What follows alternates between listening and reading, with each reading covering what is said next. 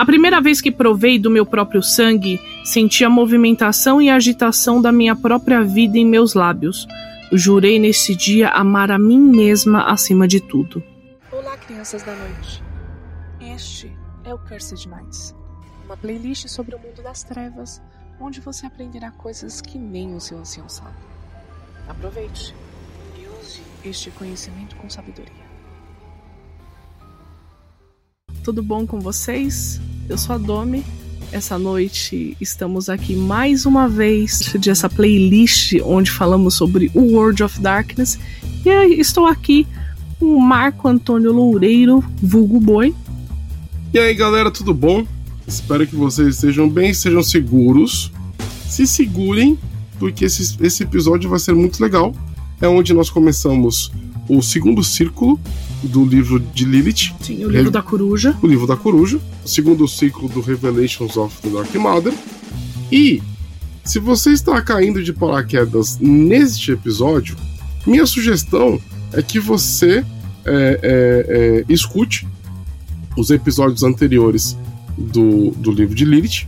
E, é, como nós estamos entrando né, no segundo círculo, que fala alguns eventos é, é, do livro de Nod pelo prisma de Lilith, minha sugestão também, se você quiser ter a história completa, é que você escute os episódios em que falamos sobre o livro de Nod, né?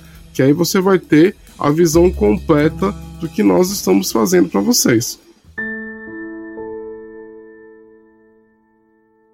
Começamos o primeiro capítulo do livro da coruja com a primeira paz. Gente, é, lembrando, é uma coisa muito importante a dizer. Às vezes você pode confundir com, ah, eu acho que eles já falaram sobre isso. Esse livro, ele dá uma passeada no tempo. Então ela relembra algumas coisas, ela passa algumas coisas, por isso que você tem essa impressão, tá bom, gente? Por isso é importante você acompanhar desde o primeiro e, e, você vai notar isso. Ela, ela relembra alguns momentos e isso deixa todo mundo perdido. É, porque este livro, assim como o livro de Nod, são livros em on, né? Eles são. São um puta de um produto foda, né? Porque assim, é, são livros, são produtos, mas esses livros eles existem dentro do jogo também.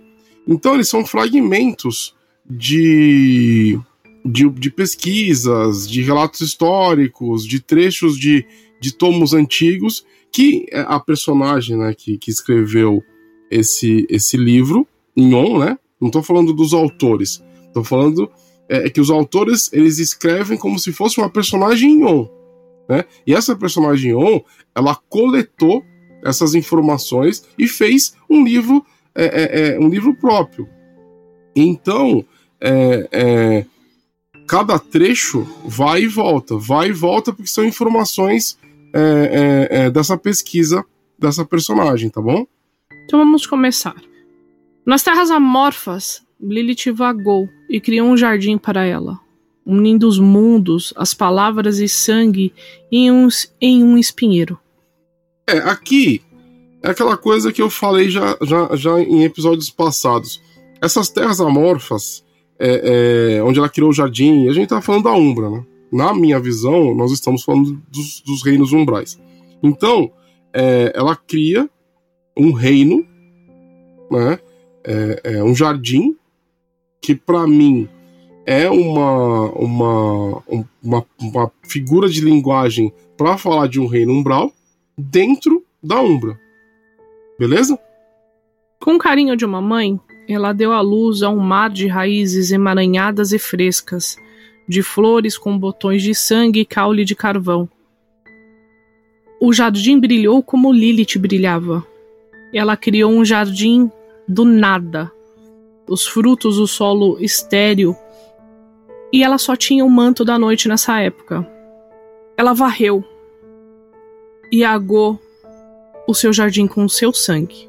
É, aqui eu não sei se vocês lembram disso, mas é, a, é quando ela, é, ela sai do Éden, ela, ela cria o jardim na Umbra e ela destrói esse jardim, tá?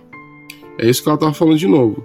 Só que aqui é, é, ela tá dando a introdução pro círculo, tá, exato, gente? Exato, exato. E nos, daí nós temos o segundo capítulo, que são os dias anteriores, que ela conta um pouco como foi vagar nessas terras, que o, sol, que o sol queimava sua pele, que os seus olhos ficaram secos como areia, que o vento rasgou, que ela tinha que se esconder do sol para se proteger.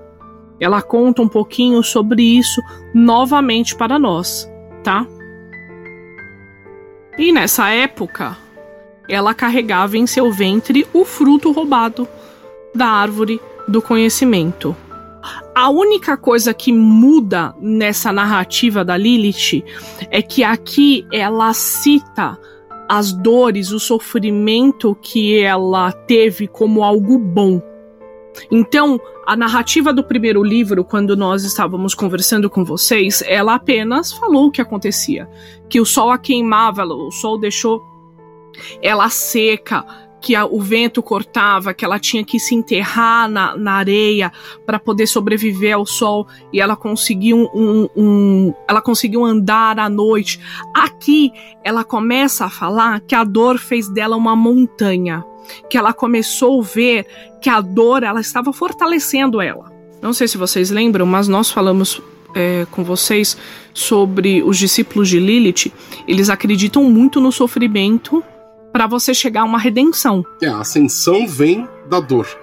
Tudo isso que aconteceu com ela a transformou e ela começou a acreditar que o sofrimento era bom, que fez algo com ela. É, o, o, o que que acontece então? Ela é exilada, né? E ela vaga por essas terras amorfas que ela, ela se refere aqui. E ela se refere com muita, muita agonia nessa parte, né? Porque ela fala que eu fui exilada por essas terras amorfas, né? É um negócio zoado. E, e nisso, ela descreve o sofrimento, né? Ela fala que o sol, o sol queimou a pele dela e uma série de outras, é, é, é, de outros, outras mazelas que afetaram. E nisso, no final desse, desse, desse, desse trecho, desse segundo trecho, ela descreve claramente que ela acendeu pela dor. E é isso que os Bahari usam, né? Os, os seguidores de, de Lilith, eles usam em, suas, em seus rituais, né? Em suas, em, na sua seita. É isso que é muito bacana. Na terceira parte, nós temos o oceano e todas as suas criaturas. Aqui Lilith relembra quando ela alcançou as margens do mar eterno. O que aconteceu? Vocês lembram disso? Onde ela entra, ela dá à luz a várias criaturas, e ela sente uma fome imensa, que essa fome a gente pode até comparar com a fome que Jeová teve quando de, logo depois que ele criou o seu jardim, ele sentiu uma fome imensa, que essa fome só parou quando surgiu Lilith e Adão. Aqui é, Lilith tem essa mesma fome e ela devora tudo, ela devora ela mesma e essa fome não passa. E ela começa a sentir muitas dores nessas águas. E aqui também, dentro do Mar Eterno, ela dá luz a diversas. É, a que ela chama aqui de novas raças, né? Porque no, no, de acordo com a. Se eu não me engano, tem alguns textos antigos que falam que Lilith, como demônio, né, ela deu origem, deu à luz a diversos demônios dentro do mar, né? Então, eles estão fazendo aqui nesse, nessa, nesse trecho a, a alusão a isso, né? Então, é, é, vamos ver se vocês estão seguindo o que a gente está falando. Primeiro ela cria o jardim, destrói o jardim, ela, é, depois ela depois vaga pelo, pelo, pelas terras amorfas, tem um monte de sofrimento, ela acende. Depois disso, na terceira parte, ela chega no, no oceano, no mar eterno. A gente já falou disso nos episódios anteriores, então por isso que a gente está dando uma passada rápida para a gente chegar na parte que não tem lá. Sim, tá? e na quarta parte nós temos o retorno do Éden, quando ela sai do mar e volta para as terras do Éden, pois ela tinha um objetivo ali, né? E daí na quarta parte nós temos o retorno ao Éden, quando Lilith se cansa do mar e ela deseja criar um jardim para ela, mas ela quer um jardim como o jardim do Éden. Ela não quer qualquer jardim. É, lembra aqui se você escutou os episódios anteriores, que Lilith ela é um, um deus, uma divindade e uma, um, um, ser criado, né? Lilith ela, ela, ela consegue ser as duas coisas. Então ela quer criar um jardim como é o jardim de Jeová. Então ela volta pro Éden. Vocês lembram disso? E é quando Lilith se apaixona por Lúcifer. Ela começa a espiar aquele cavaleiro com asa de serafim, vestido de preto como o céu que ele deu para ela. É, Lúcifer deu um, um presente incrível para Lilith, que foi um manto. Um manto da noite. Feito da noite com as estrelas. Lindíssimo. E aqui ele, ela se apaixona por ele. Daí entramos, queridos, na parte mais interessante, na parte que eu estava aguardando para conversarmos. Por quê? Porque no livro de Nod nós temos a visão de Caim, como que foi para Caim um encontro com Lilith. E aqui, nessa sexta parte, vamos falar sobre a vinda de Caim. Sobre a vinda de Caim na visão de Lilith. Vamos lá. Então eu vou dar uma contextualizada para vocês do livro de Nod. Ok? A vinda de Caim, que é essa sexta parte, ela ocorre depois que Caim matou Abel e foi expulso e amaldiçoado por Adão. Ok? Vamos juntar tudo isso daqui na cabeça de Lilith, ok? Lilith também teve contato com Adão e Eva, certo? Lilith teve contato com Adão e Eva, ela se ferrou, né? Por conta de Adão, ela se ferrou por conta de Eva, ela se ferrou por conta de todo mundo ali, né? né? Por conta de todos esses arrombados. E aí ela foi exilada não sei quantas vezes, né, do Éden. De repente, ela tá, né, junto no lugar aí e, e também que para mim é na Umbra, né? Aquela coisa que eu já falei para vocês, na minha concepção, essas partes elas eram meio Umbra, meio mundo real e, e, e não sei, é essa a impressão que eu tenho quando eu leio esses livros. De repente, eis que, que ela vê, né, o cachorro arrependido. Mas vá lá. Enquanto o amor de Lilith carregava o sol, ela encontra um homem arruinado, um lavrador sem plantações para cuidar, um pai sem filhos, uma criatura sem senhor. O amor carregava o sol é Lúcifer, tá? Sim, sim. Não podemos esquecer que Lúcifer é a estrela do amanhecer, tá? Ela estava maravilhada, pois ele não tinha sinais de divindade, porém carregava no pó como uma fera interior. Porém, vagava no pó como uma fera inferior. Ele carregava as marcas de Adão, carregava a palidez de Eva e carregava a cicatriz do Todo-Poderoso. Ele chorava, pois tudo isso ele havia perdido. Tudo isso ele havia perdido e eu chamei e ele respondeu, com uma voz de galho quebrado. E ela falou: Ah, eu sou Lilith. Ele respondeu: Eu sou Caim.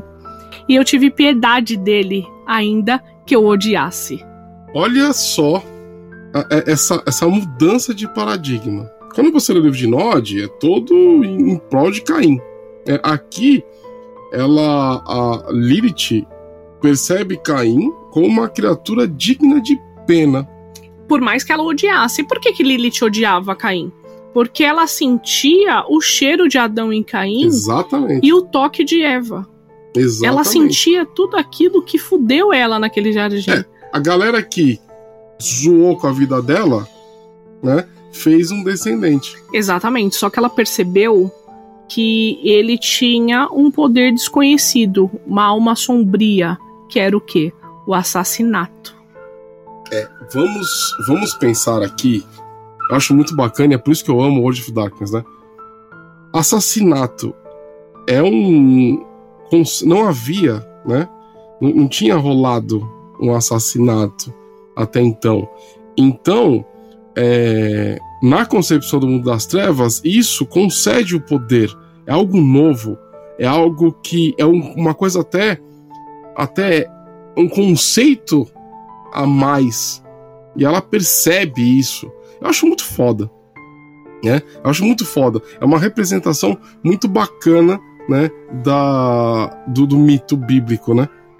E ela percebeu a marca da morte em Caim e, levou ele no jardim dela e o ensinou. Ela ensinou lição de dor, porque ela acreditava que com a dor você tinha resiliência, você poderia alcançar coisas boas. Ele estava sozinho na escuridão e ela o abraçou. Abraçou o fazendo com que parasse o seu frio. Ela o alimentou, ela o banhou e com palavras de auxílio, com palavras de, de carinho, ela abraçou o sofrimento de Caim. Lilith abraçou Caim como se fosse um filho dela, como se fosse o filho do prometido que ela teve. E ela chorou com isso. Ela chorou com ele. E ela disse: Eu conheço você, Caim de Nod. Venha, dispa-se de suas vestes tão esfarrapadas e manchadas de sangue. Entre no meu jardim como uma criança, pois uma criança você é. Filho do meu prometido, abatido pelo meu primeiro amante, você não tem segredo aqui, você não tem pecado aqui. Entre nu em meu lar, como você está agora, uma vez eu estive. E ele a seguiu nu, no jardim de Lilith e Lúcifer. E então, aos pés de Lilith, Caim se ajoelhou, como se ajoelha a fúria do, de Todo-Poderoso. Seus olhos não podiam olhar para ela, sua voz estava arruinada e vazia. E Lilith não gostou disso. Lilith não gostou do estado vergonhoso que Caim se prostrou ali. Ele se acovardou diante dela e ela não curtiu.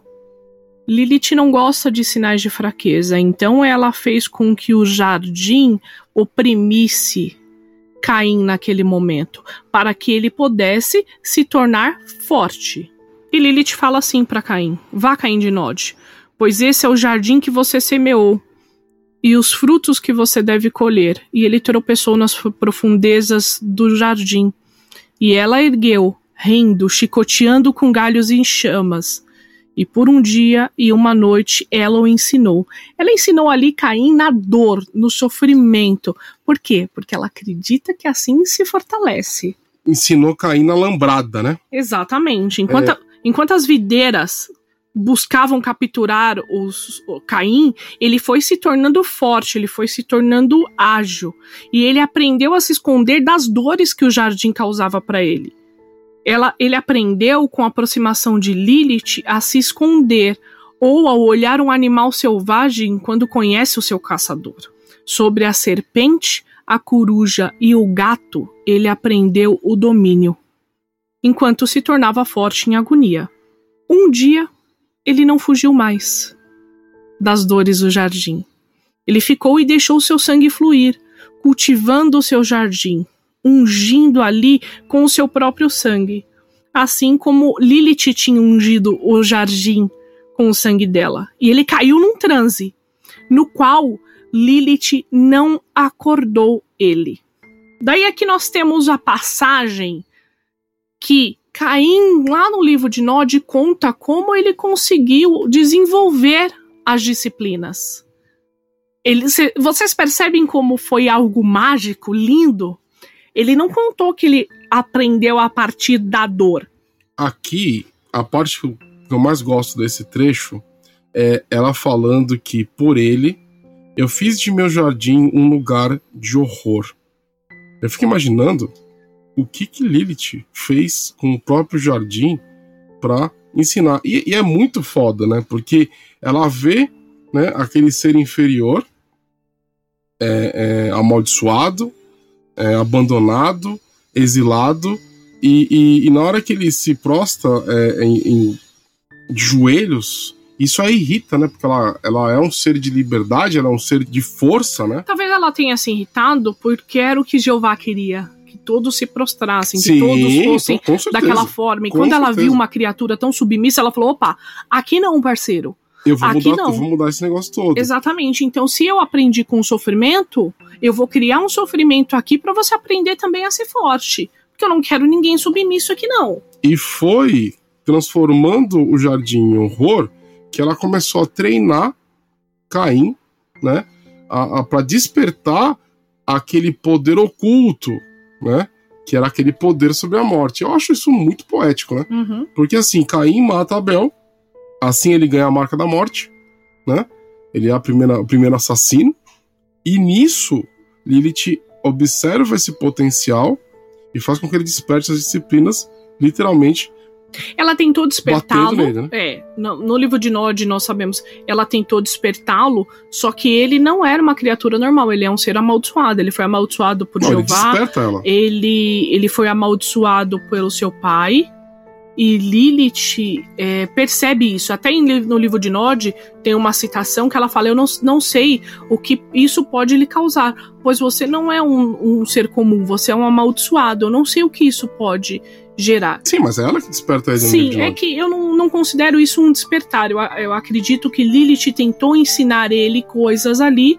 Foi quando ele caiu e começou a vir anjo falando: Amigo, ó, Sim, mas, mas é, é, no livro de Nod não existe todo esse detalhamento Sim. sobre, sobre o despertar dele. é. Mas é ela sim que desperta ele. Mas é, uma, é um jeito muito é, delicado Sim. no livro de Nod. É um jeito muito. Ah, ó, busque seu potencial. Aqui a gente imagina que foi um negócio tipo jogos vorazes, né?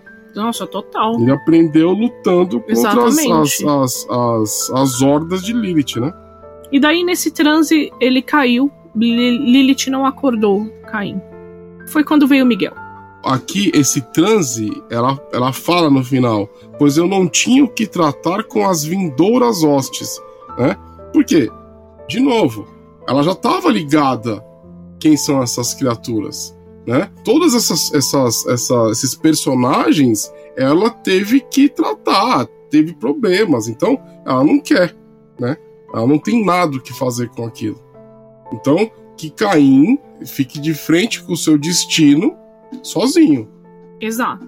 Então veio a ele Miguel, o guardião da chama, trazendo notícias de piedade do Todo-Poderoso. E Caim, o orgulhoso Caim, filho de Adão e fortalecido pelo jardim de Lilith, declarou que ele sozinho poderia conceder a piedade a si mesmo. É, é- é- essa, essa aqui é uma visão muito, muito bacana eu prefiro essa daqui, né? Então, Caim acabou de passar pelo treinamento rigoroso, né, de Lilith. Chega Miguel pra falar, pra, pra conceder perdão. Ah, vá pra puta que pariu, né? Exato. Eu sou Caim de Nod que acabei de passar pelo jardim de Lilith. Sobreviver ao jardim de Lilith. Aos horrores do jardim de Lilith. Porque daí aqui nós temos o contraponto, né? Caim chegou todo submisso e agora ele tá todo orgulhoso. Exatamente. Porque quem, quem, quem encheu o orgulho de Caim? Lilith. Lilith disse, Lilith fez, Lilith criou esse ser orgulhoso. Eu digo mais. Eu digo mais. Lilith despertou a, a, a criatura sombria que existia dentro de Caim. Sim. Então, Miguel visitou a maldição do fogo sobre Caim de Lot. Lilith sorriu, porque isso agradou. Então veio Rafael, o guardião do amanhecer, trazendo notícias do Deus Todo-Poderoso, trazendo perdão. E Caim, o orgulhoso Caim, filho de Adão, fortalecido pelo jardim de Lilith, declarou que ele sozinho julgaria suas ações. Então, Rafael visitou a maldição do amanhecer sobre Caim de Nod. Ela sorriu e isso a agradou. Essa pessoa, cara, eu a- a- adoro Lilith, porque assim, ela tá vendo nessa parte, né? Quando Caim encontra com os arcanjos, ela, ela, ela está vendo todo o treinamento dela funcionando. Exatamente. Né? E ela "Opa, gosta, vamos lá. Vamos, lá, parceiro. Não, não baixa a cabeça. É isso mesmo. Vamos por quê? Porque ela foi a primeira pessoa a confrontar Jeová. Exatamente. E agora nós temos a segunda pessoa, que é Caim.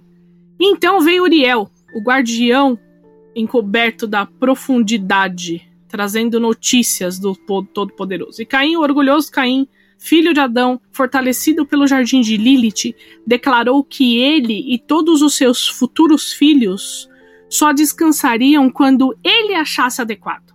Então Uriel visitou a maldição da cinza sobre Caim de Nod. E mais uma vez, enquanto Caim se escondia nas trevas, Lilith o viu. E ela disse: Certamente. Você cuidou bem do meu jardim como um lavrador cuidaria. E então ele amaldiçoou Lilith. com cinzas, com amargura, com esterilidade. Com essas coisas, ele amaldiçoou Lilith e ele desapareceu naquela noite. Então, se você lembra do livro de Nod, você vai lembrar que na hora que chega Uriel, Caim balança. Porque Uriel é o, o, o, o, Eu acho que Caim, sei lá, não esperava. Entendeu? Uriel é o arcanjo da morte. E na hora que Uriel chega, isso no livro de Nod, tá? Não é aqui. Uhum. É por isso que é legal você ter a visão dos dois livros. É, Caim balança e, e, fica com medo. Ele não gosta. É, tipo assim, foi a primeira maldição que ele sentiu. E aí ele culpa Lilith. Né? Ele, ele culpa. É, é um puta um cuzão, né? Ele vai, se fortalece, fica orgulhoso e depois que dá merda que chega Uriel. Ah, a culpa é sua. A culpa é sua. E ele amaldiçoa Lilith. E no livro de Nod, é, Caim abandona Lilith porque ele disse que Lilith queria podá-lo. E é exatamente o oposto. O que ela queria era que ele confrontasse né, a, a, ao mundo e é, é, atingisse todo o potencial. Ok, é um potencial sombrio, é um potencial terrível, mas Lilith não é tipo uma pessoa boazinha. Lilith é uma uma, uma, uma ser luminoso, né? Um ser luminoso é uma entidade extremamente poderosa, uhum. né? É, é, muito mais do que um ser humano, mas muito mais mesmo. Exatamente. E, e, e Caim vai embora. E na sétima parte nós entramos nas crianças. Nos dias seguintes, Lilith cuidou da sua terra, agou com amor. Caim foi embora. Caim foi embora, picou a mula. Lilith seguiu a vida dela. No tempo certo, os frutos de Dainu elevaram-se em pequenas montanhas no ventre do mundo. É Dainu é o nome do jardim de Lilith, tá, gente? Sim. De Lilith e, e Lúcifer. O trabalho foi pesado, mas o amor estava do lado dela. A coruja observou dos céus, o gato rondou como, som, como uma sombra e a serpente se aninhou sobre os seios de Lilith. Lúcifer segurou em suas mãos e eu cedi o néctar da alegria e da tristeza. Olha essa frase. Construção foda, né? Que lindo, né? E eu cedi o néctar da alegria e da tristeza e nós tivemos três meninos e três meninas. Benditos sejam os frutos do vento de Lilith, pois eles brilhavam como uma lua alta e como um sol no meio-dia. E aqui Lilith fala: Bendito sejam meus filhos, bendito sejam minhas filhas, pois eles deram consolo ao sol, eles deram conforto à lua, pois eles deram a luz de Dainu, o jardim da renovação, e povoaram com estrelas. Nessa sétima parte, nós temos que são as crianças, né? As crianças de Dainu. É... Primeiro de tudo, né? Para mim, na minha concepção, é, Dainu é um local mítico como Shangri-La, como Atlântida, né? É um local em que se viveu, sei lá, talvez uma civilização tenha se erguido, não sei, é, desses descendentes de Lilith e de Lúcifer, né? Eu, a gente pode traçar um, um, um paralelo aqui, talvez até com os Nephilims, Talvez Dainu seja um local, né, de Néflins, não sei. Talvez encaixe, talvez não encaixe. Aí vai da concepção de cada pessoa que está ouvindo. Mas é um local, né, que floresceu durante um tempo. Uma cidade mítica, né? Uma cidade não, uma região mítica, né? Porque estamos falando aqui de uma região umbral. É, eu gosto muito quando eu tô mestrando, quando eu tô imaginando o mundo das trevas, de imaginar esses lugares, tá? É, eu acho que as pessoas elas têm até uma uma uma mania, né, de quando lê essas coisas, não, não, não imagina, algumas pessoas, tá? Não vou, não tô generalizando, mas de passar a beleza. Então eu gosto de concretizar na minha mente que aí se precisar usar alguma mesa, eu utilizo. Né? Então, é, Dainu é um local mítico. Beleza? É, essas esses três filhos e três filhas de Lilith e Lúcifer, para mim, são criaturas. O que elas são, não sei. O que eu sei é que é, é, podem ser Nephilims, ou aqui pode ser uma alusão a seis tipos diferentes de seres sobrenaturais. Não sei. Aí, aí a gente vai ter que sair da caixa e extrapolar a, a, a, o, o, o, sei lá, os céus aqui, né? De imaginar que existiam criaturas ou pensar em, qual, em quais criaturas do mundo das trevas encaixa aqui, encaixam aqui, tá? Mas era um local muito bonito, no, no meu ponto de vista, né? É um, um, um, local que rivalizaria com essas, essas, esses, é, é, esses locais perdidos míticos, tá? Então, eu gosto muito dessa parte, gente, de verdade. Dainu, para mim, é, é motivo de muito pote de aventura, pode ser campanha para encontrar esse lugar. Gente, é muito, muito, muito foda. Só, eu sou maluco por Dainu, tá? Daí temos a oitava parte, que é a violação de Dainu. Em alegria e tristeza, esse jardim cresceu até atingir os limites do mar eterno. A coruja estava fértil, o gato estava fértil e a serpente estava fértil. E os filhos de Lilith eram como luzes no céu. Embora uma sombra do Éden, Dainu rivalizou com o Éden cujas árvores altas e a água corrente por muito tempo foram pó, até o retorno de Caim e seus malditos filhos. Todos estavam apaixonados nesse jardim, até que o assassino voltou. Quando Lúcifer carregou o céu com tempestades, as mãos de Caim carregavam as pedras do ódio e a lâmina da vingança. Seus filhos seguiam numa nuvem atrás dele. Como chacais, eles caíram sobre os filhos de Dainu. Como lobos, eles se alimentaram da carne. Como besouros, eles levaram embora os frutos do jardim. E queimaram Dainu, até que só restassem as brasas. E desde então Dainu não existe mais. Pera, pera, pera. Para tudo. João Kleber, né? Pra mim continua existindo. Eu, eu, eu Olha como é que é importante você concretizar as coisas na sua cabeça, né? Aqui nós estamos num salto temporal, né? Enquanto Caim tinha fundado a primeira cidade, né? Junto com a, segunda geração, a terceira geração e tudo mais, Lilith estava com Lúcifer num jardim, né? E era algo muito harmônico, muita paz, muita alegria, todas as pessoas se gostavam. Caim, o amargurado Caim, né? Pegou seus filhos e destruiu Dainu. Mas para mim, esse lugar ainda existe. Por mais que aqui tenha dito, tenham dito que não existe mais. Mas talvez não exista mais o propósito, talvez não exista mais a, a, o ideal, certo? Mas, então assim, enquanto no livro de Nod, Caim estava. A, o, a sociedade cainita estava nos primórdios, estava florescendo, Lilith e Lúcifer estavam fazendo jardim. Isso é muito importante a gente entender que é no mesmo tempo, gente. E você deve estar se perguntando: poxa, mas se Lilith era toda poderosa, por que, que ela não matou Caim? Por que Lúcifer não matou Caim? Eles não podiam.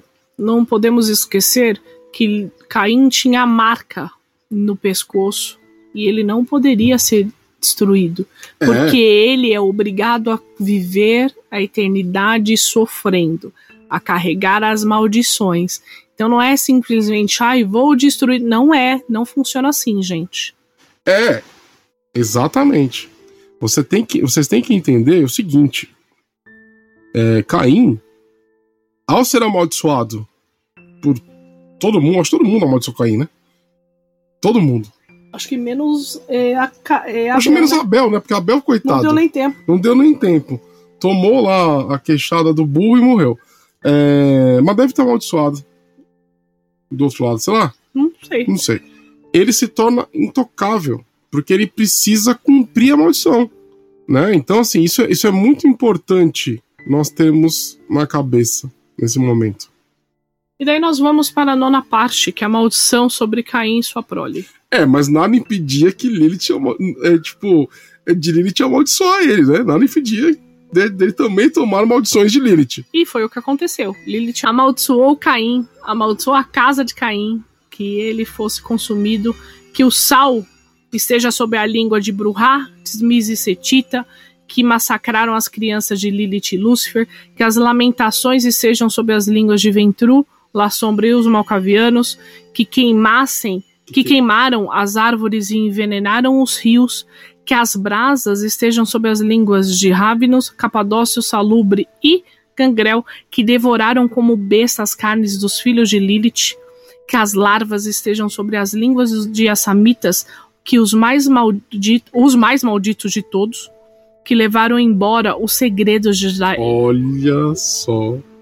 Filhas da puta, esses Assamitas. Né? Levaram né? embora os segredos de Dainu. E os esconderam fundo na terra. E maldito seja o seu pai, três vezes maldito o pai. Todo sofrimento esteja sob o pai da noite, pois ele é a chama nos campos de Dainu, que a podridão devore o lombo de Caim, cujas mãos brutas sobrepujaram a mãe de Dainu. Profanaram-o com o seu hálito e o seu toque sua semente.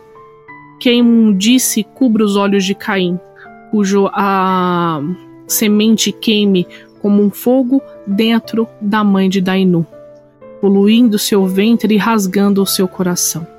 Daí ela fala também, né? Que os dentes caiam da boca de Caim, cujos filhos destruíram as flores de Dainu. É, você tá amaldiçoado, demitido. Banguelo. Banguelo. Você tá tudo, Caim.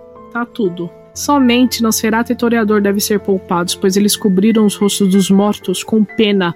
Eles molharam os lábios das crianças e deram consolo à mãe dos mortos. Todos os outros devem ser consumidos pelo fogo, entortados como árvore na tempestade, quebrado como argila e pisoteados como estrume, e levados pelas águas como pó. Como pó, eles devem ser varridos. É, galera.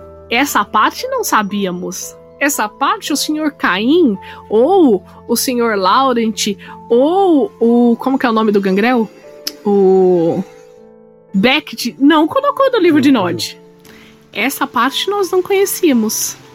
Né? Essa revolta de Caim. Por que Caim ficou com tanta raiva? O porquê ele voltou? E ele dizimou.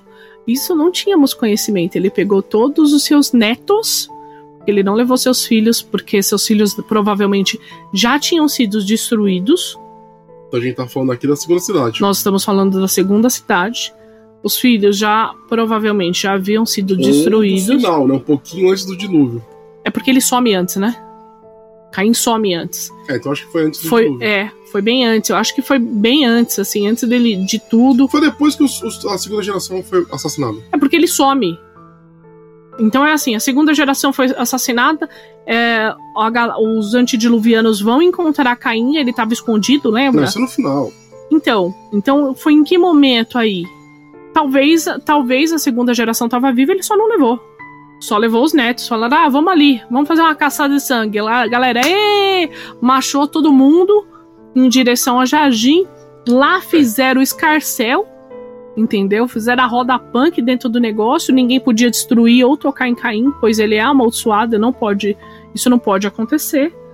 E os assamitas? E os assamitas? Que roubaram o segredo. Enquanto a galera mordeu, comeu, pisoteou, destruiu o jardim. É que não tem Tremer nessa época, senão teria sido os Tremer. Os Tremer teriam sido feito, feito tudo. Tudo. Pega, pego tudo. Ah, vou pegar isso aqui, vou pegar isso aqui, vou levar embora essa semente. A vou levar. Eu vou levar. Ah, tem uma criança jogada no chão, vou levar também. O que é interessante aqui, e agora traçando um paralelo com o clã Samita, é que o clã Samita, algumas das castas foram criadas para a caça dos feiticeiros, por exemplo, ela foi criada para lutar contra demônios. Então, na minha cabeça, funciona você eles os feiticeiros terem o conhecimento para lutar contra demônios que foram roubados de Dainu. Pode ser. Né? Isso para mim faz sentido. Porque assim, vamos lá. Você tinha netos, talvez, e bisnetos junto nessa treta. E roubaram tudo.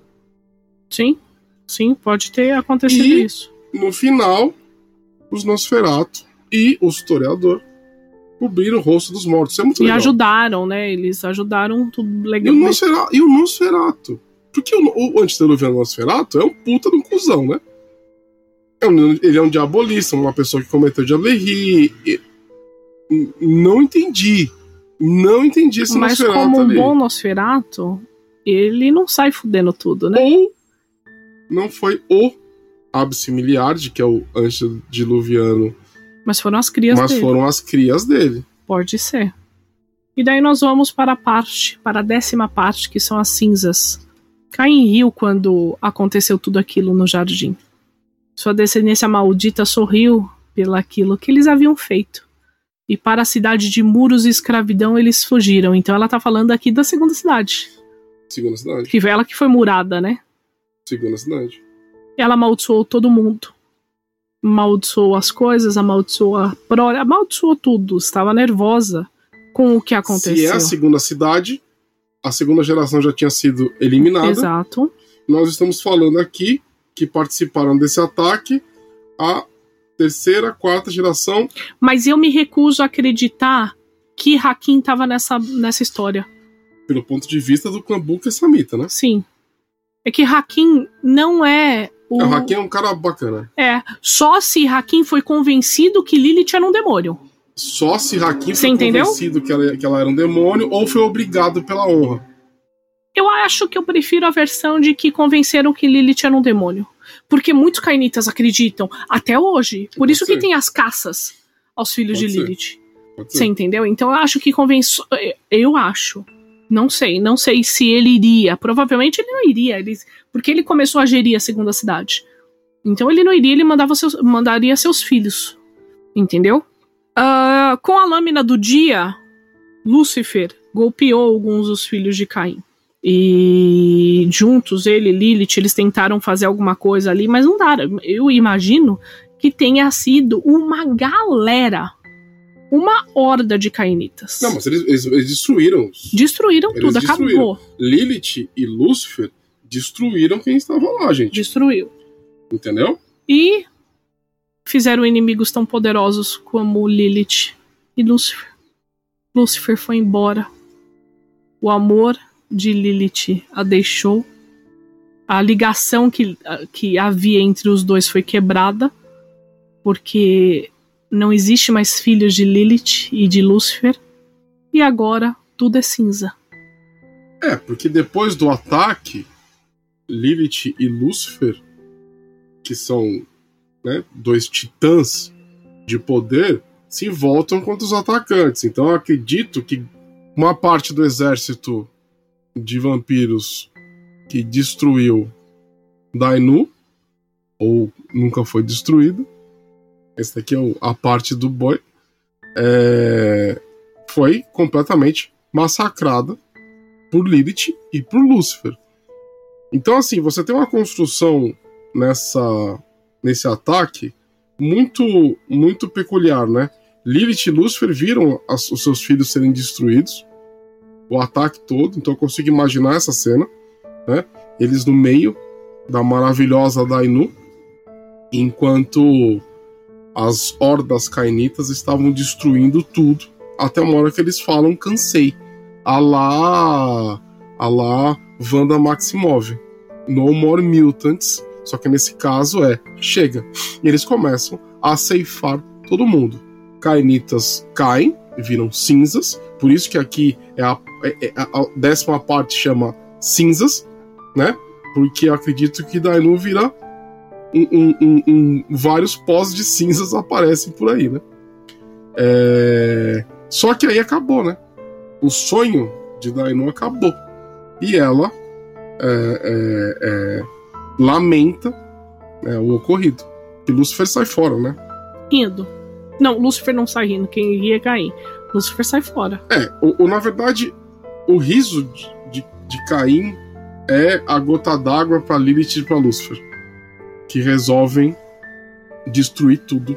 Todos os atacantes, né? E aquela coisa, né? Devem ter sobreviventes. É legal usar isso na sua crônica também. Vai saber. Né? Colocar aí um quarta geração fudido aí, que é o. que é sobrevivente do. do desse massacre. Desse massacre, né? Acho que vira um negócio, pode ser uma coisa bem legal, um gancho bem bacana de aventura também. E por hoje é só. Encerramos nosso episódio nas cinzas do Jardim de Dainu.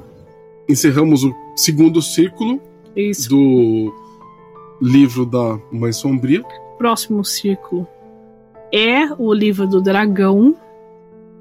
E aí nós vamos ver Lilith na sua forma mais terrível. Mais terrível. É, e é isso. Eu vou escrever e narrar essa procura por Dainu. Tive muita ideia, né, fazendo esse episódio. Esse, esses episódios sobre o livro de Lilith. Boa sorte para quem for jogar. é só isso que eu tenho a dizer. Gente, muito obrigada por ter ouvido esse podcast até agora. Muito obrigada mesmo. Eu gostaria de agradecer aos assinantes do Regra da Casa que possibilitam que esse rolê funcione. Muito obrigado de coração também. É... Se despeça, Marco Antônio. Gente, muito obrigado por vocês estarem aqui.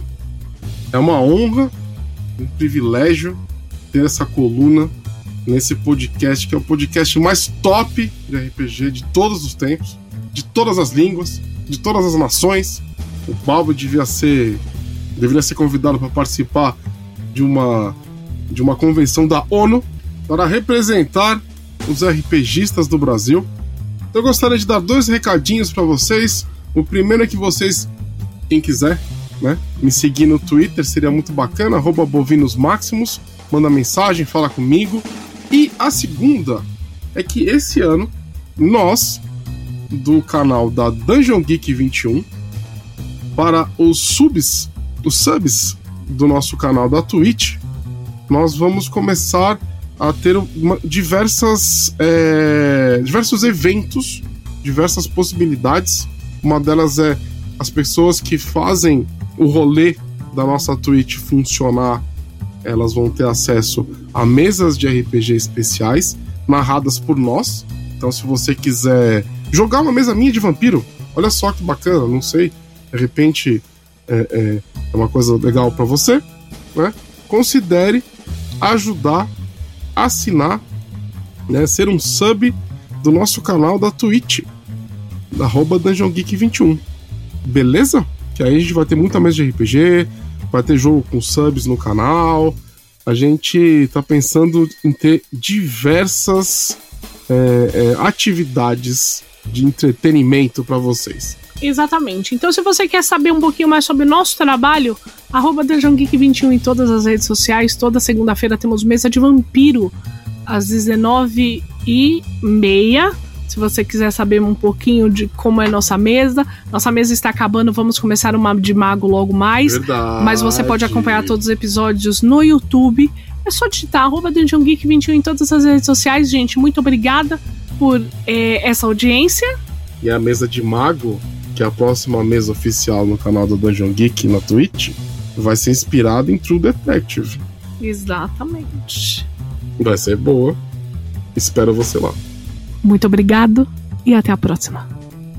Beijo. Beijo.